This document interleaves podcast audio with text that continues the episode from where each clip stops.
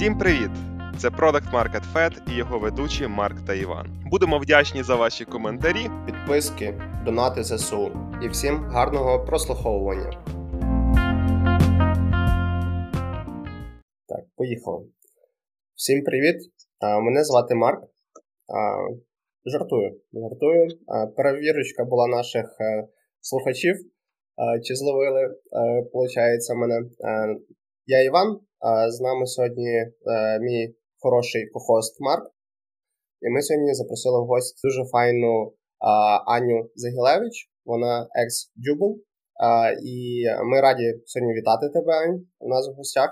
І якраз ти можеш please зробити, знаєш, коротке інтро про себе, такий, знаєш, elevator pitch, чим займаєшся, чим займалась, можливо, що подобається, що не подобається. Можеш себе не обмежувати, в принципі, в цьому. Та всім привіт. Ну Ваня, якщо я буду себе обмежувати, то весь підкаст тоді буде про життя, тому я так буду старатися дуже коротко і швидко. Як вже Ваня сказав, мене звуть Аня. Е, я в продакт менеджменті 6 плюс років, може навіть більше. Я трохи так. Um, не супер сильно рахую це все. Uh, да, Починала я взагалі uh, з non-for-profit organization, де я почала здобувати свої професійні навички, паралельно працювала в різних е, стартапах на фрілансі, скажімо так, і вивчала. А потім мене е, не досить різко, але занесло в продакт менеджмент в тій самій організації, які була в і далі вже по накатанні я пішла в продакт менеджмент. Останнє, де я працювала, це компанія Jubal. А, Проте я працювала в адвайзлі і до того ще там декілька різних маленьких е, компаній, скажімо так, на моїх початках. А, Що ще про мене розказати? А, я ще люблю менторство дуже сильно і консультації, тому я спілкуюся теж з іншими там стартапами, зазвичай це early stage, або з продуктами, June, Middle, іноді senior product менеджери з приводу їх кар'єри, з приводу якихось челенджі на роботі, які в них є, там задачі і так далі.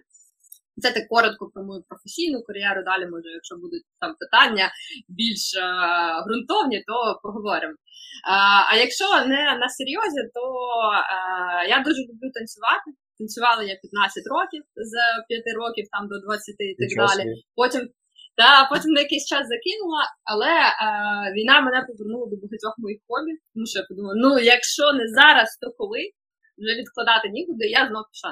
Тому, якщо цікава тема танців, або хтось танцює, е, welcome to connect. І взагалі я дуже активна людина. Люблю в гори ходити, в походи, кататися на борди, ну і всяке таке. Коротше, а танці, танці якісь специфічні, типу там українські народні, хіп-хоп, я не знаю, там балет. Чим саме займаєшся? Починала я е, ще з п'яти років, я не знаю, знаєте, як то естрадні танці, чи як то було, зборна солянка, там і народні, і ще щось. Ну, коротше, все разом. Потім мене перевело в хіп-хоп, і я танцювала хіп-хоп, хіп-хоп хореографію, джаз-фанк. Я навіть роки два викладала танці там з 17 до 19 років, десь так. Ось для маленьких людей до 12 років. Ось і да, а зараз я свічнулась в супер напрямок новий такий для мене. Це називається high heels, коротше, на каблучках танцюють. Дуже прикольно. Щось новеньке для мене. Опача, опача. Це круто, круто, круто. Я думаю, такий контент може нормально монетизуватись танці на високих каблуках. Я б не на хотіла. А ні, ну якщо на ЗСУ, то ладно. А тільки ви зі мною будете разом танцювати. Ви теж не Окей. Добре, подумаємо про цю колабу, якось званію. Окей, давай далі тоді, бо я перебив, ти розказувала про гори, я теж обожнюю гори. Які гори і що ще крім гір? А, Окей, гори. Українські Карпати це взагалі One Love, одні з моїх найулюбленіших гір. А, так, Ми також ходила в походи там в Туреччині, трохи ходила в Шри-Ланці, тому, ну, але українські Карпати мені більше подобаються там і з кліматом, і природа. Ну це прям топ, не знаю, або відчуваєш просто себе більше як вдома. А, Незважаючи на те, що, наприклад, на лікійській стежці там супервиди, блакитне море, теж кльові гори, але все одно Карпати в моєму сердечку по походах дуже сильно сидять, скажімо так. Ось, а ви в які гори? Поки що, поки що я хочу попасти в гори, поки що якось не виходить по часу, але думаю, що я ще недавно травмував собі коліно, тому, на жаль, якісь там походи. Доки доки, доки Ваня е, це підвис, я скажу замість нього про свої гори. Я був останній раз в горах, е, це було осінню 21-го року. Ось е, ми ходили. Вже вилетіли з голови, але було дуже гарно. Десь там щось біля марморосів ми ходили, були на кілька днів е, з палатками. І в мене зазвичай це гори була історія там раз, два рази в рік, або влітку, або ранній осені, десь там в вересні. Піти, походити. Але це в основному були Карпати. Карпати, Карпати, лише Карпати. А, Карпати класні. Я теж була на Марморосах, там офігенно, звісно. Ми сім днів ходили десь так. Так, Іване, з поверненням. Е, я розумію, що ти перепідключився на Starlink тепер. Так, я вже літаю. Е, чайка долетіла до Старлінка і трошки позичила інтернету. Так. Я не пам'ятаю, що ви останні чули. Про гори. Ти, ти почав казати про гори і все. Так, Получається, гори One Love. Ем, на жаль, зараз не виходить ходити в гори, тому що отримав е, спортивну травму трошки неприємно, тому поки що лише лайкою гори в телефоні. Хочеться побачити вживу, але поки що цей відновлюсь і тоді піду. Плюс хочеться сноуборд зимою знову ж таки сезон відкрити. Тому цей фінгер крос. Можливо, до речі, з, з тобою, Аня, і можливо з Олексієм якось пересічемося десь в горах якраз і покатаємо на Обов'язково. Обов'язково. Так, добренько, тоді будемо скакати до а, адженди. Перше цікаве питання, яке в мене є, це по твоєму бекграунді. ISIC е, одна з таких величезних НГОшок, багато молоді там приймає участь. Якраз хотів в цьому контексті запитати, чи важливо для продуктів е, якраз у цей досвід в НГО, які там, можливо, скіли розвиваються під час там участі в цих НГО, і в принципі, чи варто тратити на це час, навіть я так скажу, можливо, чуть різко. Чи є сенс в цілому? так? Um, окей.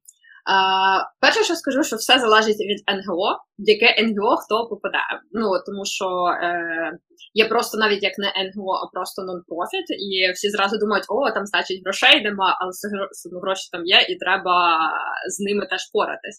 Тому, якщо, наприклад, ніколи не було досвіду продукта і є можливість отримати саме продуктовий досвід, то чому б ні? Тому що дуже часто компанії кажуть, або ти сіньор, або ну що ж поробимо. І а, треба досвід роботи. А щоб е, не буде досвід роботи, треба не робота. Да? Тому це може бути одна з опцій. А, Але я сразу скажу, що це повинно бути щось, що ем, що має якісь а, розвиток і навички в продакт менеджменті. Бо інакше ну, сенсу в цьому немає, тому що можна йти там в НГО на фандрейзера, на маркетолога, на будь-що. І плюс до того, я б напевно більше це радила студентам з, самого початку, тому що в українських вузах не завжди є можливість іти якусь практику отримати і так далі. Тому б я це радила. Да? Це у нас там, наприклад, на Стенфорда, в тебе курсова така дуже серйозна, наприклад, і так далі. В нас це трошки більш лайтово. Тому для того, щоб отримати і перший досвід, і подивитися, як працюють процеси, я б радила, але теж треба вибрати для себе тоді НГО або нон-профіт, щось таке. Це дуже прикольно, тому що це також є імпакт, тому що НГО частіше за все мають якусь супермісію. А це і вони дуже сильно орієнтовані на своїх користувачів. Це дуже прикольно і розвиває дуже сильно customer centricity, ну в першу чергу, тому що там це прям я не знаю в центрі всієї уваги.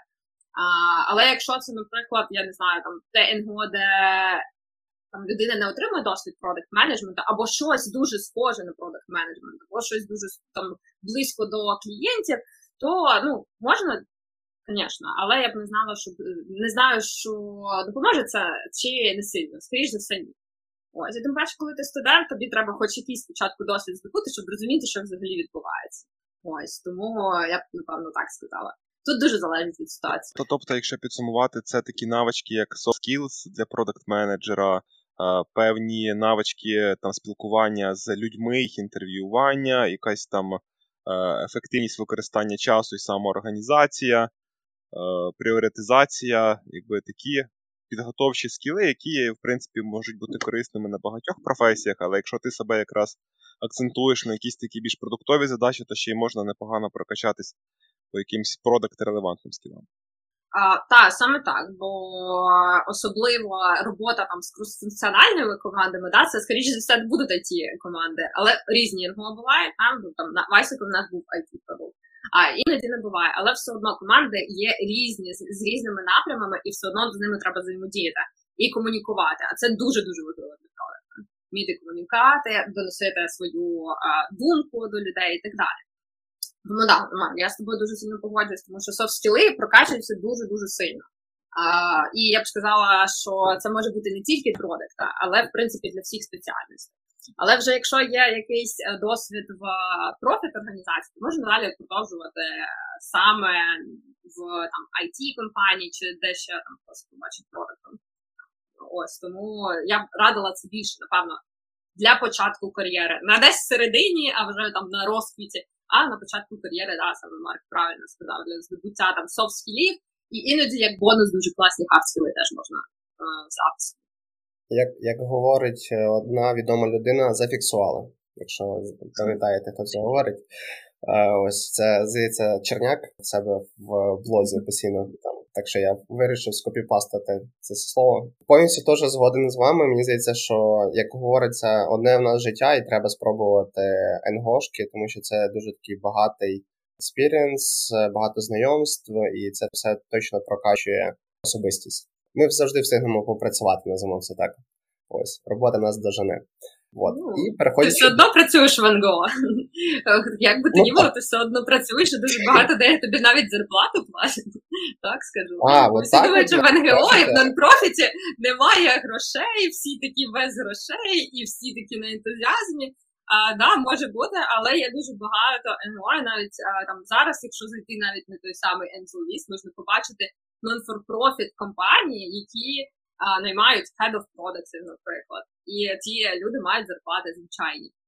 Non-for-profit – це не про те, що грошей нема, да, і там НГО таке просто там виковирює ресурси, звідки можна. Ні, це теж про гроші, просто ці гроші не розподіляються між інвесторами, наприклад, або фаундерами компанії. Тобто, умовно, non-profit NGOs – це е, організація, в яких ключова ціль це не генерація прибутку, а вирішення якихось інших проблем. Але в них так, так само є PNL, бюджети, зарплати є. і джерела фінансування, джерела оці е, витрати, куди йдуть, якісь е, умовно такий теж не бізнес, е, як так. правильно сказати, а організація, яка функціонує на певному ринку, правильно? Так і є, є PNL, і вони іноді можуть бути навіть пожорстче, тому що тут треба ще давати, ну, наприклад, в компанії звіти інвесторам, а тут звіти грантодавцям. Ну, коротше, просто.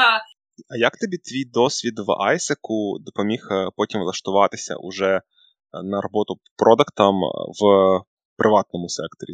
По-перше, в, в мене останні роки ролі були дуже пов'язані саме з клієнтами там customer experience, а, тобто це це не там customer success як підтримка клієнтів, а це, е, скажімо так, я була відповідальна за end-to-end досвід користувача. Тобто не тільки там е, якась, е, не знаю, одна сторінка, а просто за весь досвід. І продукт у нас дуже був, скажімо так. Ну, є е, досі складний, бо є частина онлайн, де люди знаходять собі стажування, є частина офлайн, коли вони реалізують. І це супер складна річ. Ось, і я була відповідальна за ці е, частини, скажімо так.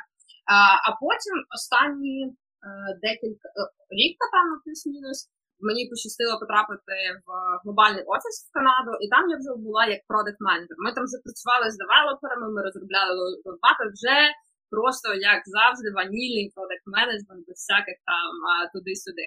Скажімо так. Ось тому це й допомогло мені далі перший досвід саме там в я теж в Айсіку не була.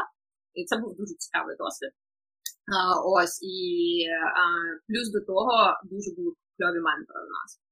А, Бо в глобальних організаціях таких зазвичай хтось з хедвотерів, наприклад, там DHL, ING Bank, вони дають тобі фідбек на те, що ти не робив. І це дуже круто, бо це люди вже досвід яких там 20 плюс років, і це допомагає зразу зрозуміти, якийсь там сенс, кореневі причини всього, і це дуже класно. Ось це мені напевно дуже сильно потім допомогло зрозуміти, що таке взагалі продакт менеджмент. і як там взагалі себе можна почувати, і чи моє це, чи ні.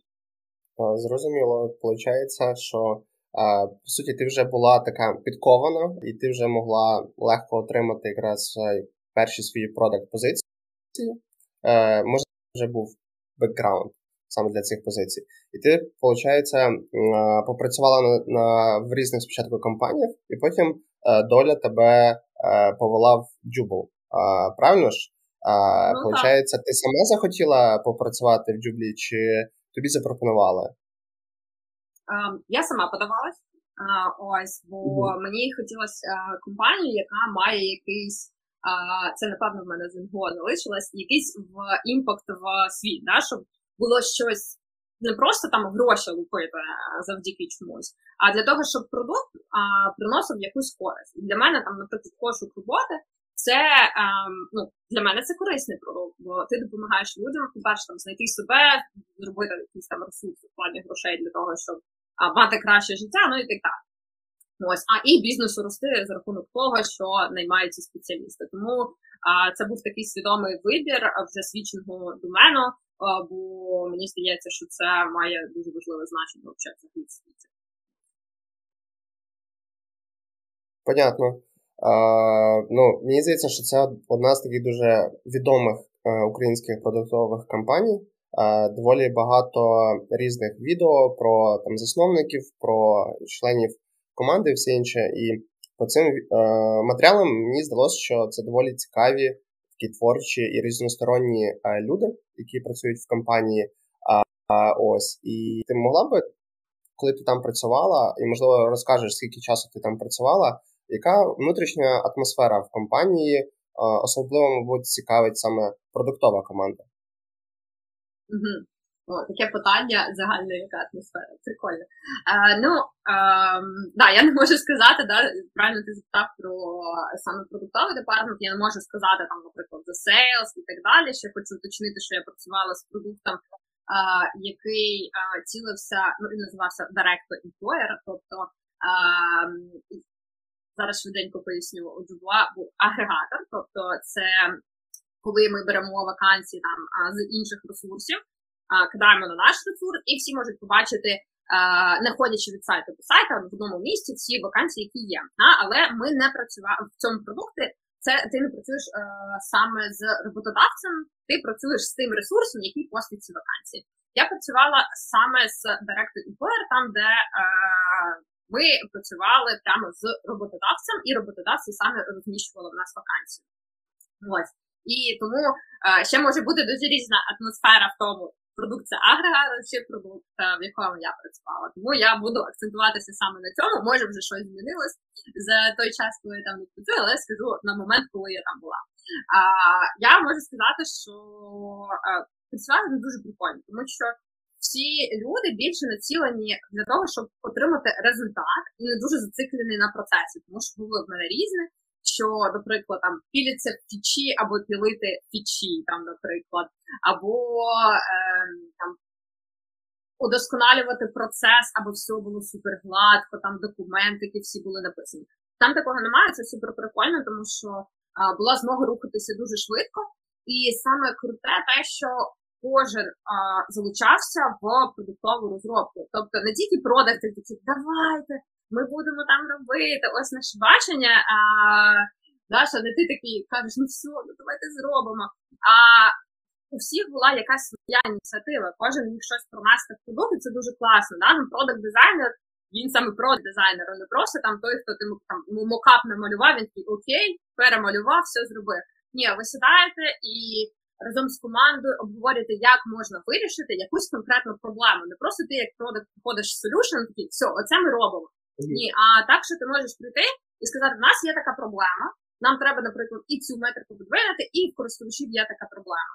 Як ви думаєте, ми можемо це вирішити? І ви з командою разом це говорите, що ти не як продакт в одне обличчя, скажімо так, робиш е, це все від початку до кінця, а ти залучаєш експертизу людей, і на виході виходить офігенний е, результат, по-перше, а по-друге, всі дуже залучені.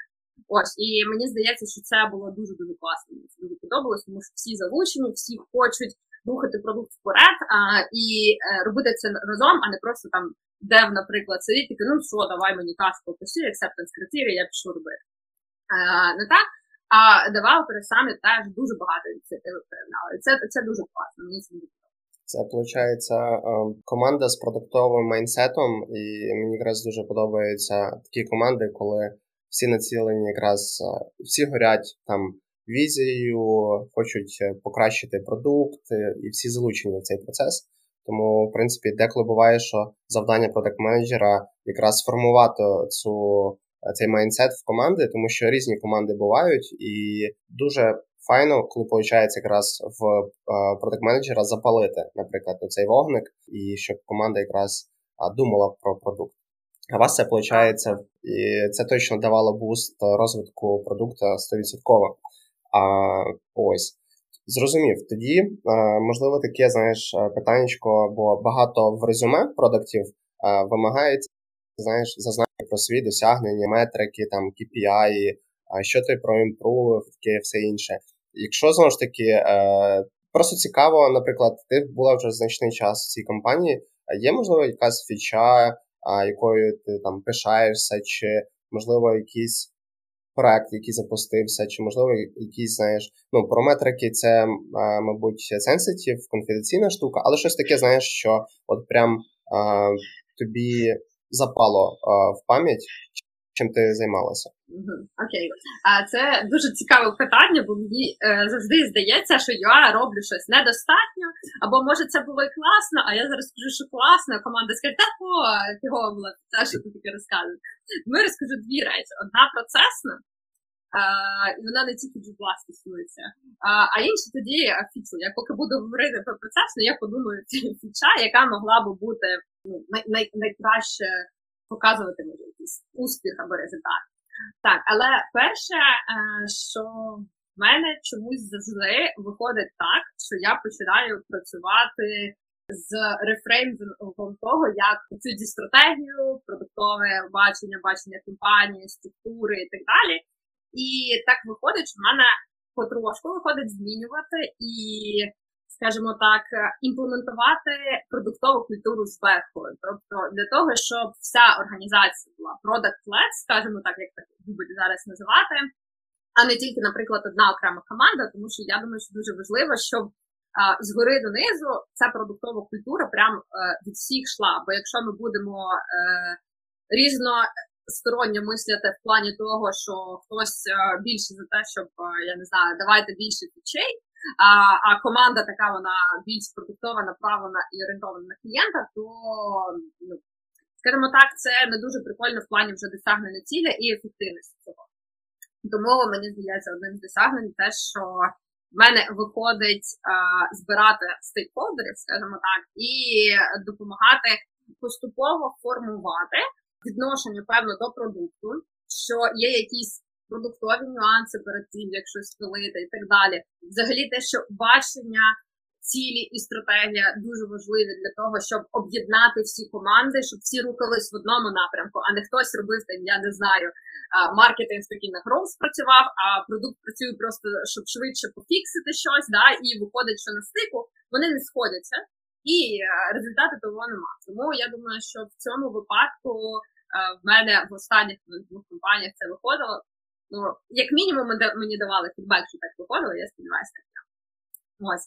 А в плані фіч, а, якщо говорити саме про Drupal, а, я думаю, що тут не просто фіча, а прям напрям. Більше про те, що а, ми стали більше фокусуватися на тому, щоб в нас був цей supply-demand match, як то кажуть на маркетплейсі, щоб цей network ефект запустити.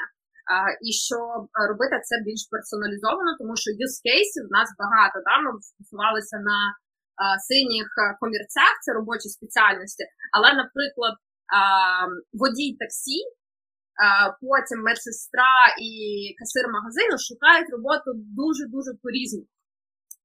В них різний цикл пошуку роботи. Вони різні речі а, дивляться, да? і те саме для роботодавця. Наприклад, для яких спеціальностей роботодавцю важливо знати, що в тебе просто є е, водійські права, і все. Більше їм нічого не треба знати, тобі є 18 років, в тебе не було судимості, наприклад. А комусь треба зрозуміти, що в тебе був якийсь досвід. Тому а, ми пішли трошки в цю персоналізацію для того, щоб а, ми могли краще заменшити потреби роботодавця і потреби пошукача.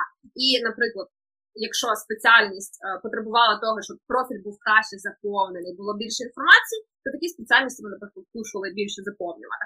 А якщо не треба було, то ми не просили для того, кого не треба, заповнювати те, що треба для когось іншого. Так? І мені здається, що це дало якийсь свій результат також, тому що процес пошуку роботи дуже сильно пошвидшився що з однієї, що з іншої сторони. Можливо, трошки абстрактно, якщо я там уточнюючи питання можу відповісти, але якщо в загальному так сказати, щоб не вдаватися в тонкі нюанси, то в принципі це так. Зрозуміло, дякую, що поділилась. У мене є таке питання, е, воно більше як розвиває тему, а не уточнююче.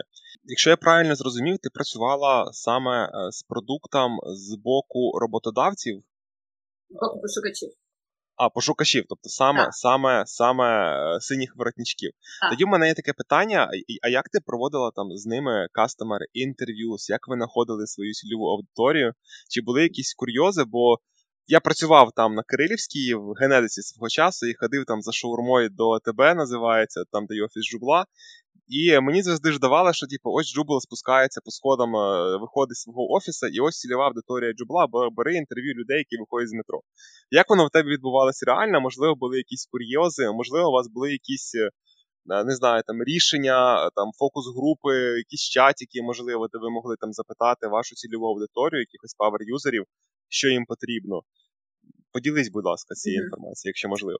Так. Е, з приводу B2B бувало і таке. Бувало, що і B2B брали людей, але е, штука в тому, що я не рекрутувала сама респондентів. В нас є, напевно, є ще департмент UX Research. Ну, я прийшла, там була одна людина, але вона рекрутувала, в принципі, всіх користувачів.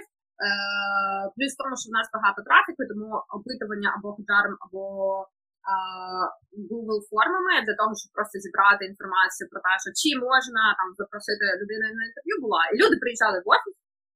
Ось причому спочатку безкоштовно, далі ми їм давали е, там вже бонус після того, як вони дали інтерв'ю.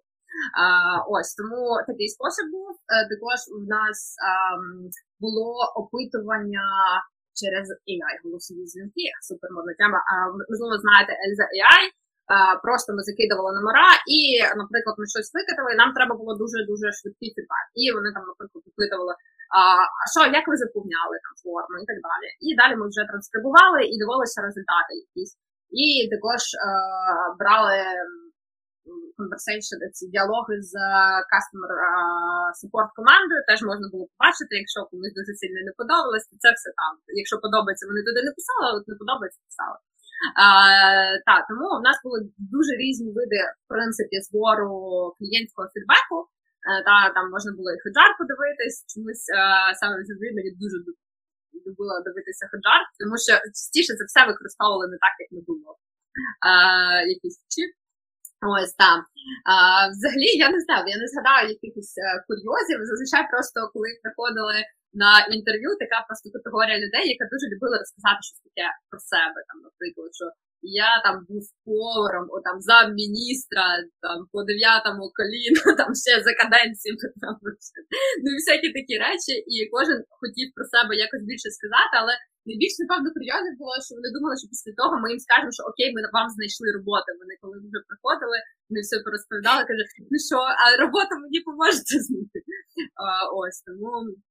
Да, всі я дуже думали зразу, що їм допоможуть зараз роботу знайти. Ось. Але так, щоб з курйозів, ні, я навіть зараз так не згадаю. Ось. А, ні, просто цікаві були факти, що іноді, наприклад, там якась а, мама шукає через Jooble своєму сину, якому там 25 років роботи. Це був дуже частий кейс, бо, наприклад, там дивишся в аналітику і бачиш, що е, там жінка собі шукає, наприклад, там а, повара або няня, або потім різко там шиномонтаж. Думаєш, що таке, це не так. Потім виявляється, що одна людина може шукати для декількох, там для брата, кума, свата, для всіх через один аккаунт. Ось тому це було дуже цікаво теж інформація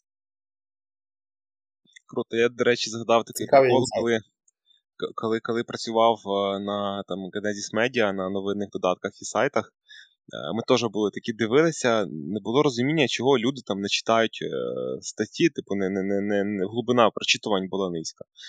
Потім, коли там дивилися аналітику саме Ходжара, типу, теж, то побачили, що просто є сегмент людей, які просто не вміють скролити. Або не знають, що можна проскролити вниз статтю коли вони її читають. Типу, умовно, там, я думаю, що багато там дорослих е, постарше людей, можливо, і в Україні теж не відразу можуть здогадати, що статтю можна проскоролити і прочитати. Типу, такого. І то було для нас так. таке відкриття, що окей, є такий сегмент. Так, Це до того, що люди користуються продуктом не завжди так, як ти його очікуєш. Так, так. Ну, тим паче з цими комерсами дуже часто це да. або трошки вікова аудиторія буває, Ну або просто люди не, скажімо так, не працюють, наприклад, там в ІТ, або не так сильно е, в технологіях поки що, наприклад, да. І буває таке дивишся, думаєш, вони взагалі не так користуються продуктом, як ти думав. Ось. І це був найбільший взагалі, е, напевно, таке взагалі для нас відкриття, особливо з моїм дизайнером, то що треба було якось так робити той дизайн, щоб вони всі зрозуміли, що в кінці треба нажати ту кнопку обов'язково. Наприклад, що обов'язково треба нажати. Або е, ти, якщо ти подивишся вакансію, ти на неї не подашся просто так, бо ти просто подивився на неї. Якісь такі нюанси були, що там розумієш, що на себе міряти ніколи не можна. Да? Бо коли ми, наприклад, працюємо там з маркетинговими технологіями в компанії і так далі, ми трохи все одно міряємо на себе. А коли аудиторія кардинально відрізняється від нас, це дуже сильно прокачує не брати на себе, не думати, що там користувач буде робити, як ти думаєш. Скоріше за все, він буде робити інакше, і це спонукає ще більше з ними спілкуватися і їх більше розуміти психологію. Ось це мені здається, що ще також дуже прикольно, щоб прокачати себе в плані там продуктового мислення і орієнтації на користувача. Круто. Слухай, а розкажи ще про про твій е, персональний професійний професійне зростання в Jubilee. Я там бачив в LinkedIn, ти зайшла як senior product, потім вже стала лідом. Як це змінилося в тебе по роботі? Там Які саме обов'язки додавались? Чи означало це, що ти раніше менеджерила напряму продукт, а ставши лідом, почала менеджерити людей, які менеджерять продукт? Це була, е, скажімо так, там було багато обов'язків, і ми тільки встановили, скажімо так, трошки іншу продуктову е, структуру. А, та, Але що змінилося? Обов'язки стало більше. Стало більше команд, які менеджер просто функціональні. І також з'явилися люди, яких я почала менеджити саме напряму скажімо так, але в продукт я все одно трошки а, вклінювалась, бо нам не завжди вистачало ще ресурсу. Ми не встигали так так швидко наймати людей для того, щоб я сказала, все, я делегую, ви все робіть. Це був би, звісно, ідеальний варіант, але скажу так, знайти а, сильного продукта це не так просто, бо дуже багато продакт-менеджерів, а так, щоб, скажімо так, людина по-перше, і любила продакт менеджмент, а не просто пішла туди, тому що це ж нова модна професія. Я піду і там стану класним продуктом. А саме, щоб вона любила і розуміла, що вона робить, а не просто там знайшла фреймворк і його приміняла. То це було трошки складніше, і напевно ми десь не розрахували е, там hiring timeline, скажімо так. Та й тому е, деякі речі все одно я занурювалася саме як product, е, коли, наприклад, для однієї з команд у нас не було product менеджера з функціональною. Е, ось. Тому да, обов'язки і ще з обов'язків додалося те, що я більше приймала участь там в стратегічних сесіях, а, в роботі з а, з іншими стейкхолдерами вже і з більшою кількістю. Ось і саме вже була а, в команді, яка могла приймати рішення вже стратегічного. Круто, круто. А давай ще розкажи тоді про менторство, як теж такий великий шмат твого життя і роботи. Е, чого саме питаюсь, бо, наприклад, бачив там, є, ти зареєстрована на на платформах по менторству, е, на одній з платформ. Але для мене завжди було складно зрозуміти, як можна менторити людину, яку ти там мало знаєш. І зазвичай, там, якщо я когось і менторив, то це там або колег е, з команди, там, кого ти знаєш, там junior product, який там зайшов, ти допомагаєш, або там когось з друзів знайомих, що ти знаєш там їх особистість, з ким спілкувався типу такого. Або там, ну, якщо хтось і не знайомий, то це там суто якісь конкретні питання, там, наприклад, там, по резюме або по інтерв'ю. А от як у тебе відбувається це менторство, і, і як ти долучилась взагалі до менторської діяльності? Давай тоді спочатку відповім взагалі, що для мене менторство, коли воно для мене почалося, потім перейдемо до менторства незнайомих людей. Для мене менторство почалось а, ще з Айсику, бо нас там менторили і люди, які в самій організації, і люди, які там, наприклад, не з організації, а з наших партнерських компаній. І тоді я зрозуміла, наскільки взагалі сильний вплив це має на твоє розуміння, кар'єру і так далі. Тому що коли хтось, хто не в твоєму, скажімо так, оточенні, навіть да, має інші думки і може тобі показати, як може бути інакше, це дуже цінно. Плюс до того, все одно найкраще, коли в тебе є хтось, хто може тебе трошки направляти. Тому що сам ти можеш через дєбри ці йти, ти доберешся однозначно, це факт 100% якщо ти будеш працювати. Але коли в тебе є людина, яка це вже проходила, вона тобі може трошки допомогти і скоригувати тебе, щоб ти цей шлях пройшов в два рази швидше, ніж ти пішов сам. Ось. І після Айсеку я вже е, коли потрапила саме в профіт, я думала, окей, в мене напевно немає всіх навичків, які мені треба, і я не знаю, з чого почати, так? тому що продакт менеджмент там 1500 скілів треба, а який фокусуватися, ну, коли ти тільки приходиш, думаєш, блін, треба все одразу, і UX, і фінанси, і девелопмент, коротше, дайте мені все, і не знаєш, з чого почати. Тому в мене така постала дилема, і я почала просто писати а, в LinkedIn чувакам. Ось, і мій перший такий вже профіт-ментор був senior product в PayPal, Він мені дуже допоміг е, взагалі розгрібтися з самого початку. Да, в мене був конкретний запит, там з чого мені починати, як мені там починати з такою аналітикою, не така, як в нас була раніше, і так далі. І потроху ми розібралися і вже далі я зрозуміла, що да, це е, саме ну, дуже класно, і треба і самі теж починати. Тому я раджу всім продуктам, у кого є хоч якийсь досвід, вже почати потрошку менторити людей. Навіть якщо там це один рік і так далі, все одно є хтось, хто переходить в продакт менеджмент, і у вас є вже досвід там, наприклад, переходу починайте менторити. Для, е, Бо для мене також це дуже великий плюс, коли я комусь допомагаю, я структурую свої знання. Це по-перше, а по-друге, дуже часто ти вчишся в свого менті, бо в них інші погляди, бо вони ще не знають, як це. Ти думаєш, а, можна і так, клас, тому це дуже прикольно. Тому менторство це те, що я б рекомендувала всім, незалежно від професії, досвіду і так далі, навіть якщо там хтось CPO, або SEO, неважливо взагалі. Зазвичай буде людина, яка знає щось краще, тому я тут всім радила. Так, і про менторство незнайомих людей. Я не знаю, мені чомусь навіть це питання в голову не приходило, коли ми починали. Просто є якісь а, підходи знаєте, там, до а, е, менторства. Одна справа, коли це в компанії, і скоріше за все, ти менториш під компанію, під а, е, процеси, які є в компанії, і так далі. В тебе є там конкретно ці під компанії. Якщо це люди там не знайомі тобі, то просто це там зазвичай фреймворк такий, що ви обговорюєте спочатку очікування, що взагалі людина очікує, на що їй потрібен ментор, питаєш її цілі, що вона взагалі хоче досягти. Наприклад, поміняти роботу, да, бо ти як кажеш, там дати фідбек на CV, або з деякими це може бути там. В мене на роботі є конкретна проблема, мені треба там виростити там, я не знаю, якусь конверсію, я не знаю, як мені це зробити. Або більш верхньорівневе питання там я хочу навчитися класно будувати роудмапи.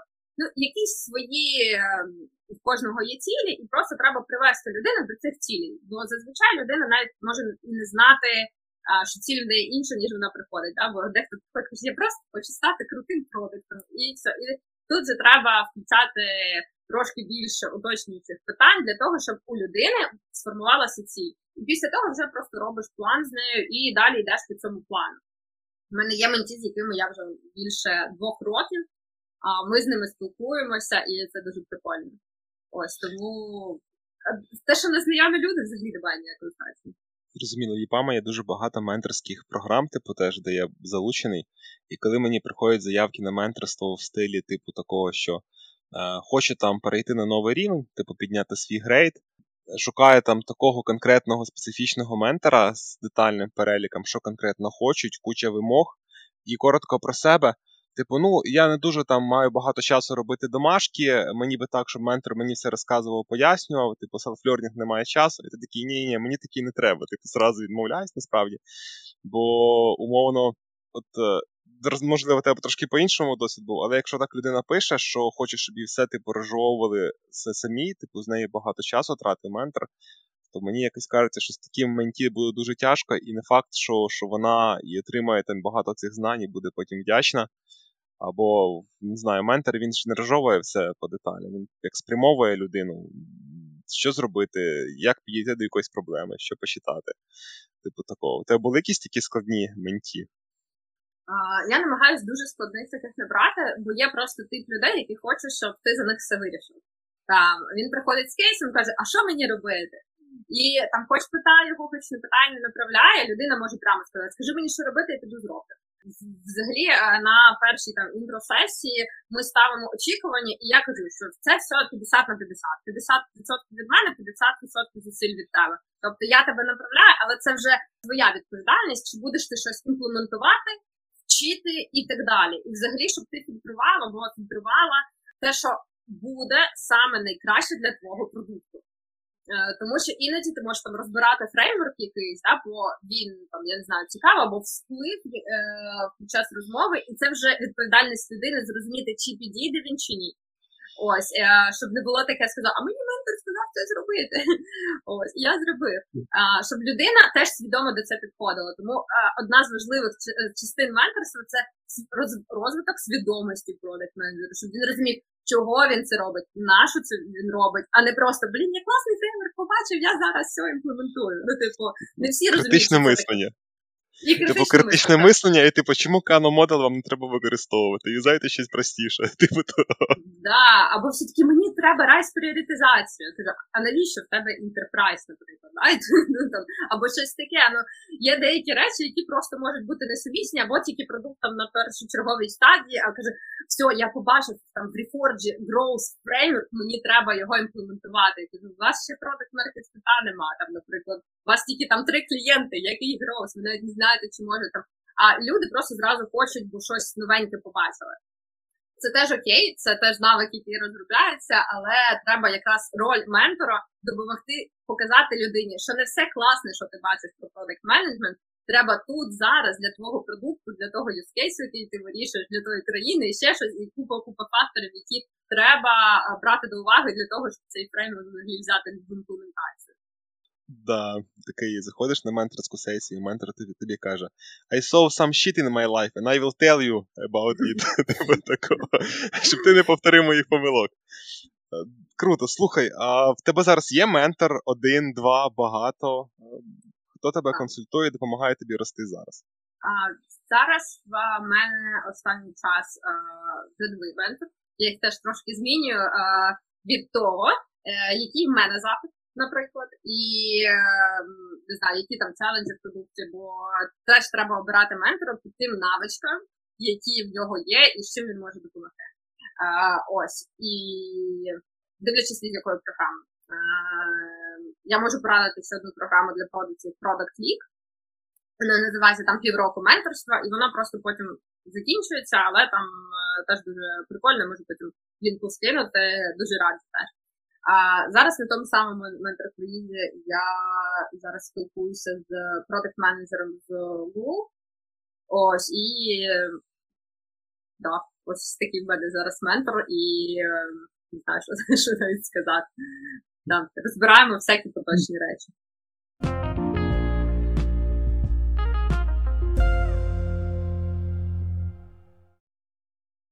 А получается, ти зараз е, вже там вже тривалий час на сеньорській позиції, ти далі розвиваєшся, а, і можеш більш детально сказати, якраз будучи на цій позиції, які є варіанти подальшого росту, а, якісь, можливо, окремі курси потрібно проходити, наприклад, вже Reforge, це якби чисто статусна штука, чи це якби підсилення скілів, можливо, якісь а, виклики тебе стоять зараз. Тобто таке доволі комплексне питання, просто цікаво якраз е, на твоєму рівні, в принципі, яка є там планка вище.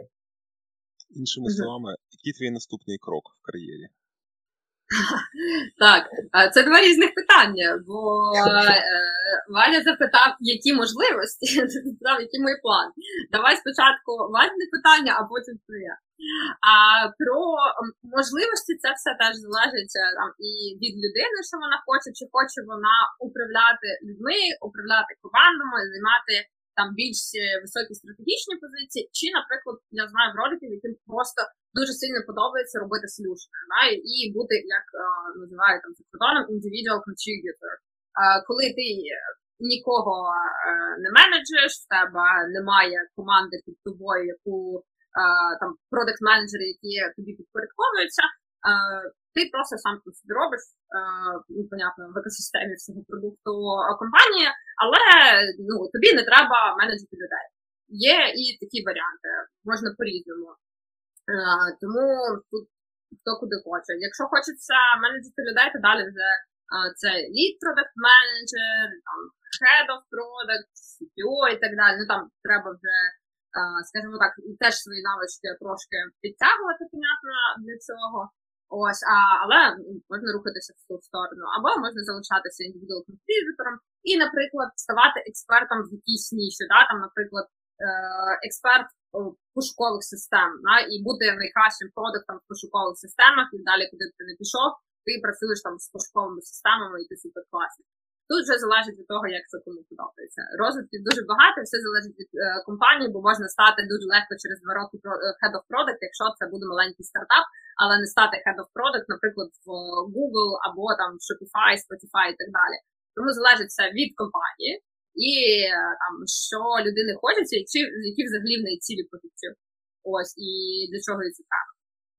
Ось а з приводу курсів.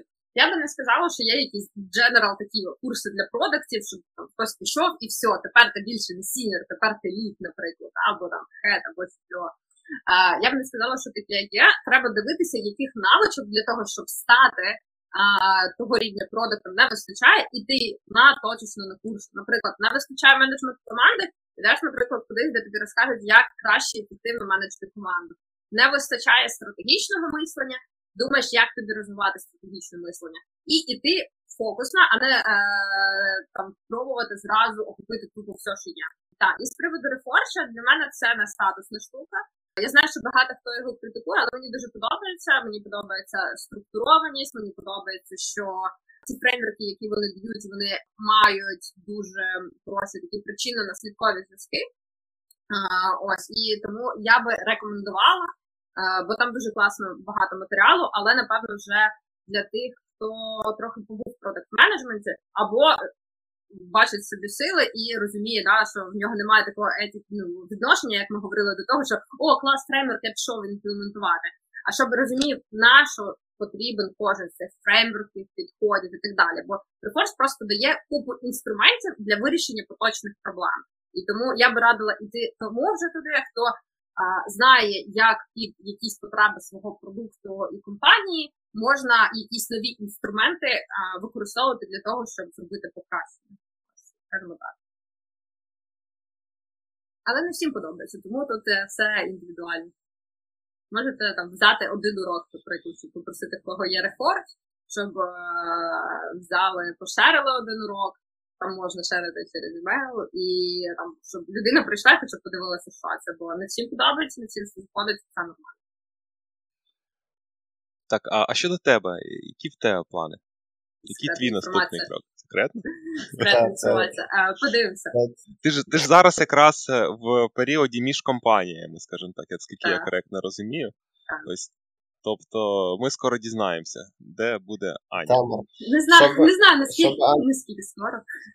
Да, сорі, що пробиваю Аня. Все, що би зараз Аня сказала, все одно би вирізалося.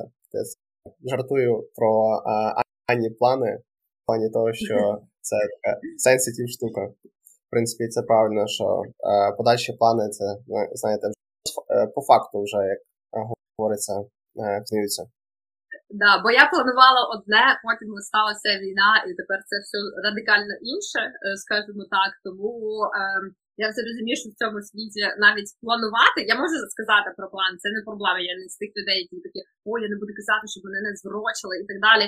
Просто не хочеться знаєте, зараз в подкасті сказати, я планую то-то-то, А потім через два місяці вийде, що знов все поміняється, да, і всі скажуть, ну вони ж казали, що вона там де я буду там, я не знаю, кофейню відкривати, наприклад. А я не відкрила цю кофейню, да, бо щось там змінилось кав'ярні. Ось тому так, будемо говорити по факту. Бо що все дуже швидко змінюється, ситуація нестабільна, скажімо так. Зрозумів. Тоді е, це я би був би не я, якби я зараз не передав привіт е, Олексію Медусі, і це плавний перехід до наступної теми по Product School.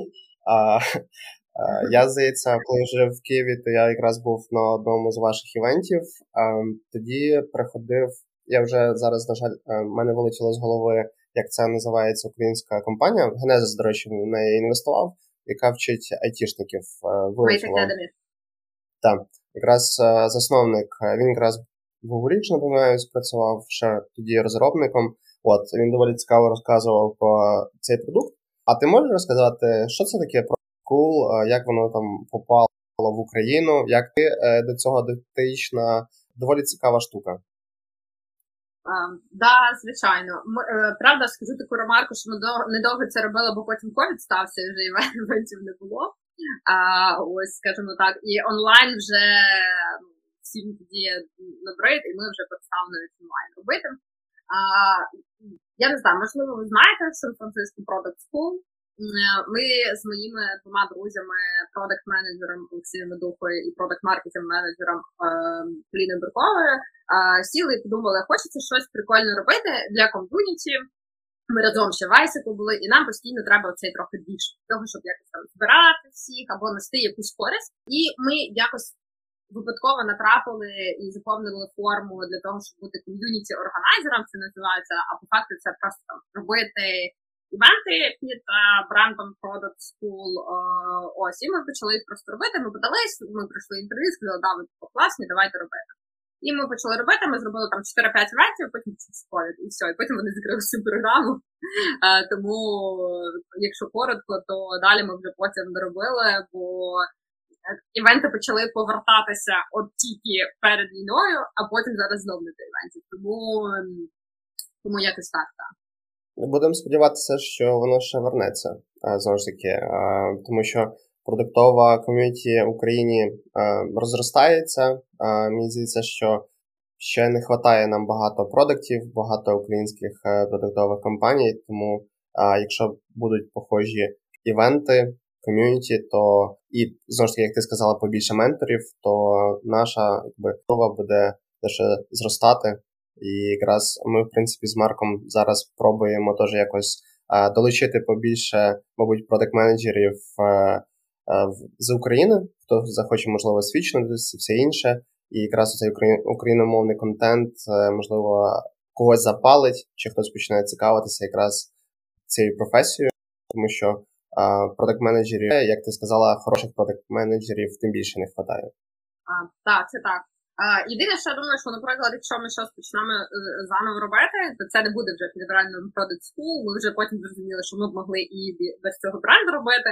Просто, е, напевно, ми трошки стіснялися на початках, і тому, щоб себе, скажімо так, краще позиціонувати, то взяли бренд School.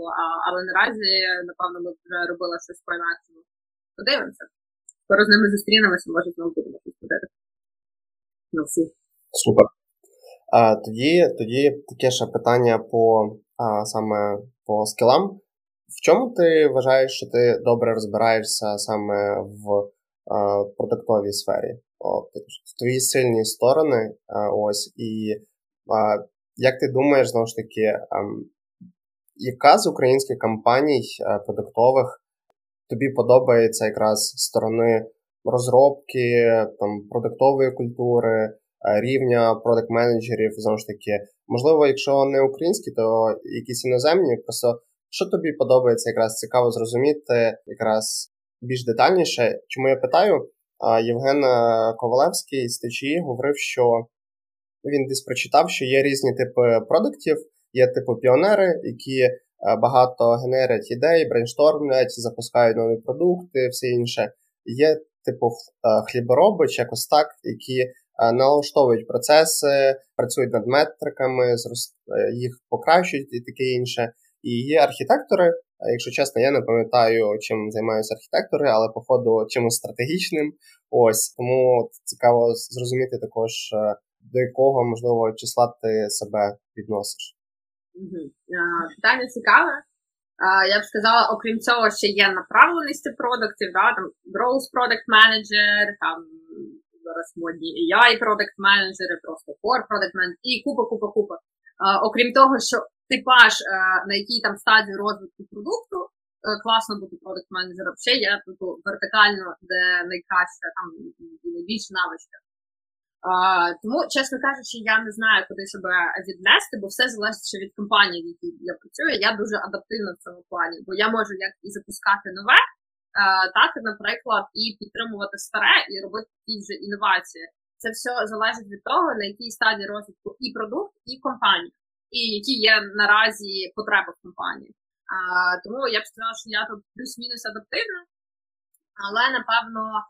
Не знаю, найкраще, е, що в мене виходить, це я думаю, ем, а, так, я думаю, що найкраще виходить це все, що пов'язано зі збором даних, але не тільки аналітика, наприклад, в амплітуді або в табло, це як і кількісні, так і якісні дані, і а, скажімо так, робити гіпотези і якісь висновки на їх е, стику і розуміти причинно наслідкові зв'язки.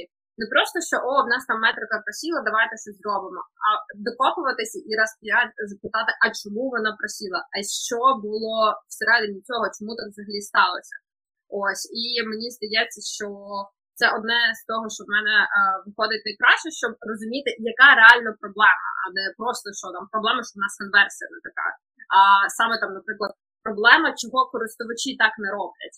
Ось, до прикладу, і так далі. І робити це на основі стику різних типів даних. Не тільки це аналітичні дані в плані метрик, а також різні сорси клієнтських даних, саме якісних, да, інтерв'ю, опитування, не знаю, навіть фідбеки в соцмережах, де завгодно, де наші клієнти можуть щось розповідати про наш продукт, і всі там ком'юніті є, які по якомусь продукту і так далі. Ось це все брати, дивитися і розуміти, яка зараз нас проблема, куди нам все-таки варто йти. Ось, а, напевно, це одна з таких сильних сторін. А, ось а, що ще? Напевно, це основна, я б сказала так. Тому що інші вони прикольно виходять, але мені б хотілося, щоб вони були е, ще краще. Зрозуміло. Слухай, ще таке коротке питання, більше про такі софт-скіли. Хто ти по темпераменту? Який тебе менеджерський стиль, якщо так подумати? Мій ти мені здаєшся більше як сангвінік такий, але можливо я помиляюсь. Так, е, я людина тривожна. Коли я з кимось е, спілкуюсь, може садовініка, так я можу потім дітей таки ну, біля щось не сказала, що там страпилось. Да, е, Це так, відступили від тебе. У мене, напевно, такий трошки м'якуватий е, лідерський стиль, і я людина, яка любить делегувати і, скажімо так, допомагати. Називаємо це так людині, щоб вона з нуля могла зробити сама є такий метод, один, він мій улюблений, називається він shadowing. Це коли ти людину ведеш від нуля і до того, як вони можуть. Спочатку ти сидиш, типу робиш сам, людина дивиться, ти їй пояснюєш. Потім ви робите це разом, а після того вона вже робить і питає, питає в тебе фідбек, чи що ти можеш сказати, і вже після того вона може. Е, вже з повною відповідальністю і впевненістю сама вже щось робити. Ось, і напевно в мене такий стиль, щоб людина провести по цьому шляху, і вона могла робити сама. А, Ось мені дуже важливо, щоб люди, які були в мене в команді, вони мали можливість рости, що і мали можливість приймати самі рішення. Це найголовніше, щоб це не були там хтось я там сказала, все, ми тепер це робимо, і всі окей, і пішов там хтось що робити. А щоб люди проявляли ініціативу і могли вирости в класних продуктів або там дизайнерів, ще когось неважливо, скільки я працювати, але щоб людина, а і ще дуже важливо, щоб цілі людини вони стикалися з цілями продукту компанії, щоб людина, скажімо так, мала мотивацію, чому вона повинна робити цей продукт. І намагатися, наприклад, давати їй щось, що їй подобається. Да? Наприклад, якщо там продакт скаже, блін, я так хочу SQL, але в нас є аналітик, але людині дуже подобається робити, наприклад, SQL запити, то я зведу її з аналітиком, щоб їй допомогли це зробити, і там, ну, хай вона ті там пару годин сидить собі на тиждень це робить, це навпаки круто. І щоб у людини якраз була можливість себе реалізувати. Напевно, я не знаю, як назвати цей стиль менеджменту, да? ось, а, але напевно він більш в такому руслі. Для того, щоб людина мала змогу бути собою на робочому місці. Круто, дякую. Ми тебе обов'язково попросимо надати ті всякі лінки на ресурси, що ти згадувала цікаві, про про менторство, про по роботі, там що ти казала ось в процесі подкасту. Буде дуже корисно то розмістити, думаю, для наших слухачів. І це наш би подкаст, і перший сезон не називався Продакт менеджмент в умовах війни, якби ми не задали питання про тебе і, і про війну, як війна, скажімо так, е, друга фаза війни, бо війна в нас 14-го року, на мою думку, йде, вірвалася в твоє життя. Де ти була, можливо, які емоції ти відчувала тоді? Чи ти тоді вже якби ну, вже була ще в джублі, чи вже пішла з джубла і мала якісь інші плани? Тобто ти згадувала, що війна дуже сильно вплинула на всі плани. Можливо, поділишся, як як це для тебе трапилось, і, можливо, щось помінялось для тебе під час війни там в якихось цінностях, планах, пріоритетах, чи можеш поділитися?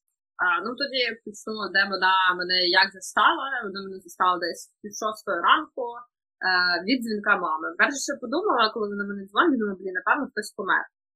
А, бо я думаю, блін, що мені ще мама дзвонила в такий час. Ну, я вже, е, скажімо так, е, натривожилася, що щось, напевно, не так.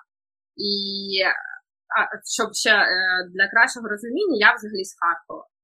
І е, в мене батьки живуть біля окружної дороги. Е, там тато з однієї частини, мама з другої.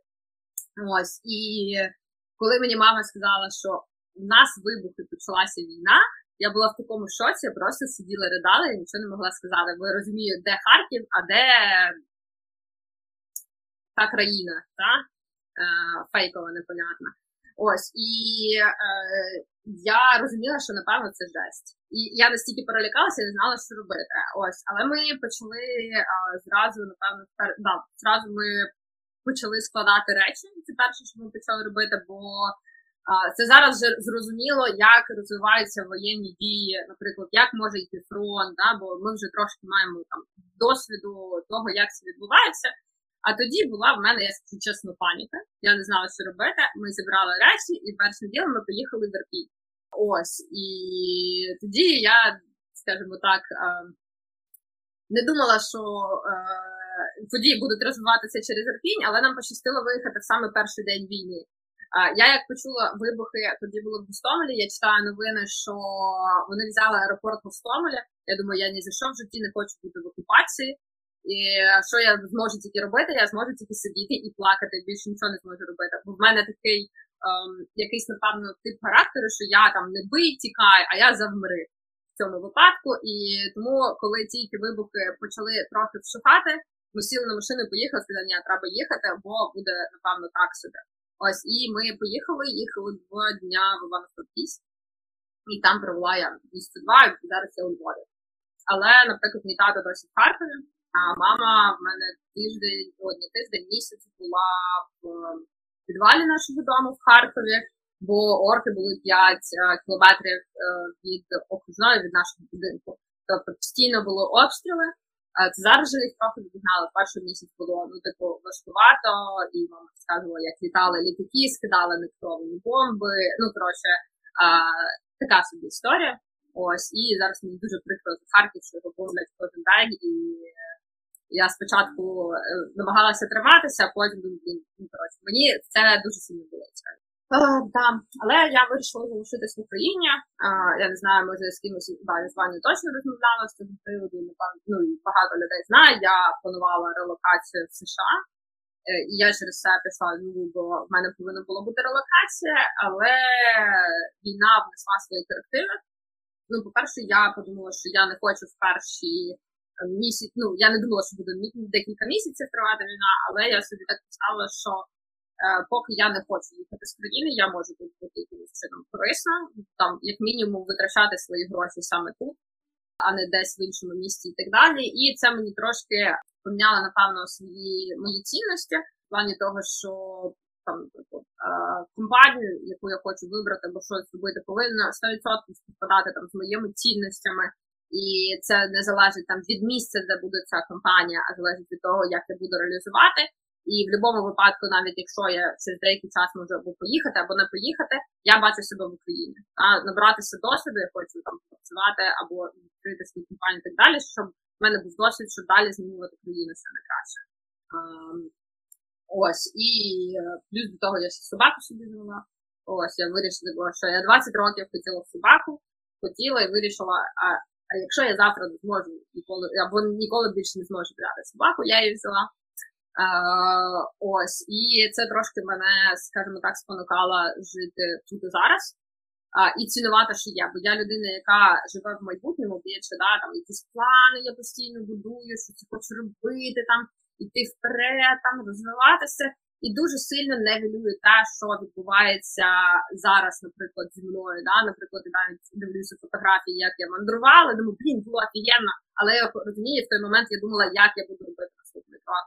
Да? І це мене трошки а, війна така каже: так, стоп, у нас зараз теж є там життя, є те, що відбувається, і треба також фокусуватися, навіть якщо це не дуже приємні речі наразі, тому що є тут. Нічого поганого немає в тому, щоб планувати, але не жити повністю думками у майбутньому. А? І третя річ це бути більш свідомою, свідомою в тому контенті, який я споживаю, що я думаю, кого я слухаю, фільтрувати інформацію, яка е, надходить, і фільтрувати свої дії, вибирати свої дії. Я якраз до війни почала медитувати серйозно, і зараз я там продовжую для того, щоб напрацювати це навіть свідомості і розірвати свої паттерни, наприклад, щось відбувається, і автоматично я роблю це. Да? Або не думаю а, про те, якась інформація прийшла, і в мене зразу там емоція, наприклад. Да? А зупиняти себе перед тим, як зробити вибір на емоцію, або зробити вибір на якусь дію і так далі. Про емоції я саме кажу реакцію емоційну, там, наприклад. Вже в якусь дію, що ми не завжди можемо вибрати емоцію, яку ми відчуваємо, да, наше відчуття, але хоча б е, фільтрувати і розуміти, чого це так відбулося. Да? Там ти прочитав якусь новину, і там появилась злість, а потім розбираєшся і думаєш, ага, це, наприклад, російські наративи, там якась пропаганда, ну щось таке, думаєш, ага, все, мені треба це зафіксувати. Напевно, третій такий а, ну, не навичка, а зміна, яка в мені відбулася, те, що е, розривати свої звичні поведінкові паттерни і розуміти, чого ти так робиш, що за інформація до тебе надходить, і бути таким фільтром між собою і зовнішнім світом, бо це війна дуже сильно показала, що можна обвести навколо пальця декілька мільйонів людей, і вони навіть про це не здогадаються. Доволі такі, знаєш, би- системні зміни відбулись. Я б сказав, би, що веса навколо пальця не декілька мільйонів, а, а сотні мільйонів людей. Типу, якщо в цілому вважати там на російську пропаганду і так далі. Так. Так, починається з маркетингу СССР, да, де що це був союз, а насправді була колонізація, наприклад, е, країн, які були в цьому союзі. Да, все з самого там з початків і до сьогоднішнього дня. Я просто бачу, як людям відкриваються очі, і мені теж на багато речей відкриваються очі, да, тому що, наприклад, в школі історія була одна, а потім починаєш дізнаватися факти, і ти думаєш, вау, ну коротше, та що дуже багато в політиці може бути як маркетинг, скажімо так, що тебе заставлять, ну не те, щоб заставлять, а допоможуть тобі повірити в те, чого не було, або е, подумати про щось е, не так, як воно є насправді, а в користь е, того, хто це там пропагандує. Саме Це так. точно. І, До речі, це ще згадувала була про, про типу, колоніальні наративи, оці, типу, там, що Радянський Союз, типу, що Україна була колонією. По факту воно ж так і є. Умовно мені навіть розказували, що в США, е, типу, українці можуть вважатися як people of color, як е, меншини, що потерпіли від експлуататорства і колоніальних політик, і подаватись навіть на відповідні гранти. Типу, як нація. Ну, так, я теж це чула. Е, Але я просто ще дуже люблю історію. Е, Ось ще зі школи. І я починаю просто зараз вже ну трошки більше свідомий вік, і вся історія сприймається зовсім по-іншому, ніж коли тобі 15 років. А, ось Мгм. а, і, і та, тому те, що я просто дивлюся, що, наприклад, е, там та сама Литва Латвія не сказали, да, ми хочемо бути в Союзі. Вперед, давайте нас приймайте. Зовсім не так було. Туди все одно всі війська зійшли. Те саме з Польщею було. Ну коротше, і Да. з Білорусю і так далі. Тому це не можна сказати союз. Ну, Можна називати це ну, там загарбництво, не колоніалізм, як, як завгодно, але ну під а, визначення колоній це підходить. Просто Ну, Росія це ж така імперія. Імперія зла, вона нікуди не ділась, скажімо так. Поки не розпалась, вона нікуди не ділась. Але зараз що ще прикольно, я бачу, що е, потрохи мені з'являються пости, там, наприклад, в LinkedIn, і в Фейсбуці людей, які там, наприклад, з Буряті, з Чуваші і так далі, які кажуть, і- ну, які більш свідомі і кажуть, що блін, чуваки, в нас зовсім інша культура, в нас зовсім інша релігія. Просто Росія залиш нас в в нас є все своє, і ви все руйнуєте. Да? І мені дуже шкода народи, в яких потоптали цю всю культуру а, і все те, що в них було. Да? І коротше, мені це дуже шкода. Я розумію, що там може хтось мене за там потім з вас захейтити за те, що я говорю, і може там. Це, це не розмова про хороших русських, це розмова про те, як шкода мені і те, що дуже багато різноманітних культур Росія просто потоптала на коріння. Тому що дуже багато є е, республік, як називає Росія, але це ін... як на мене, це взагалі як інші країни, інші народи зі своєю культурою, релігією, національністю, виглядом всім, всім, всім, а, етникою зовсім інше. Да, єдине, що їх 100%. об'єднує, це Російська імперія, совєтський чоловік називається. А, пропаганда.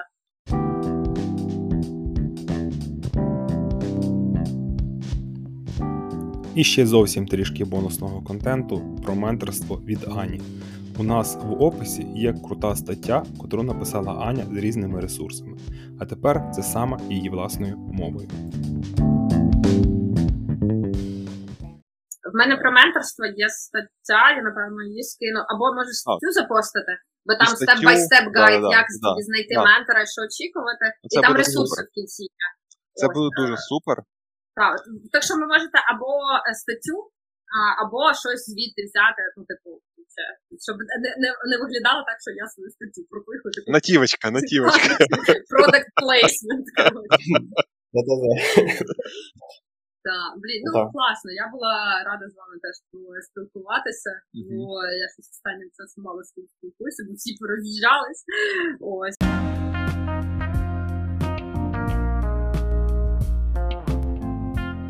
Такий цікавий був епізод з Анією, а саме ось так ми закінчували наш запис. Взагалі, сьогодні ранок дуже тяжко почався. Ти, Аня, наче цей промінчик світла, який там пробудив. Зараз ще якось кави заварю і взагалі можна буде починати працювати. О, ні, ну якщо кава буде, то, то точно. Це і тоді, е, Ань, знаєш, дуже гарно поговорили. Дуже дякую, що ти знайшла час, поділилася своїми думками. Е, доволі, знаєш, такі різносторонньо поговорили, доволі глибоко, я би навіть сказав. Е, багато що я собі так, знаєш, записав в ноутс, так собі, знаєш, е, подумати і дещо погуглити навіть. Тому тобі дуже дякую. Всім Так. гарного дня, пока, цілую, обіймаю і на зв'язку. Е, да, приїжджайте всі. пока. Добре. Пока.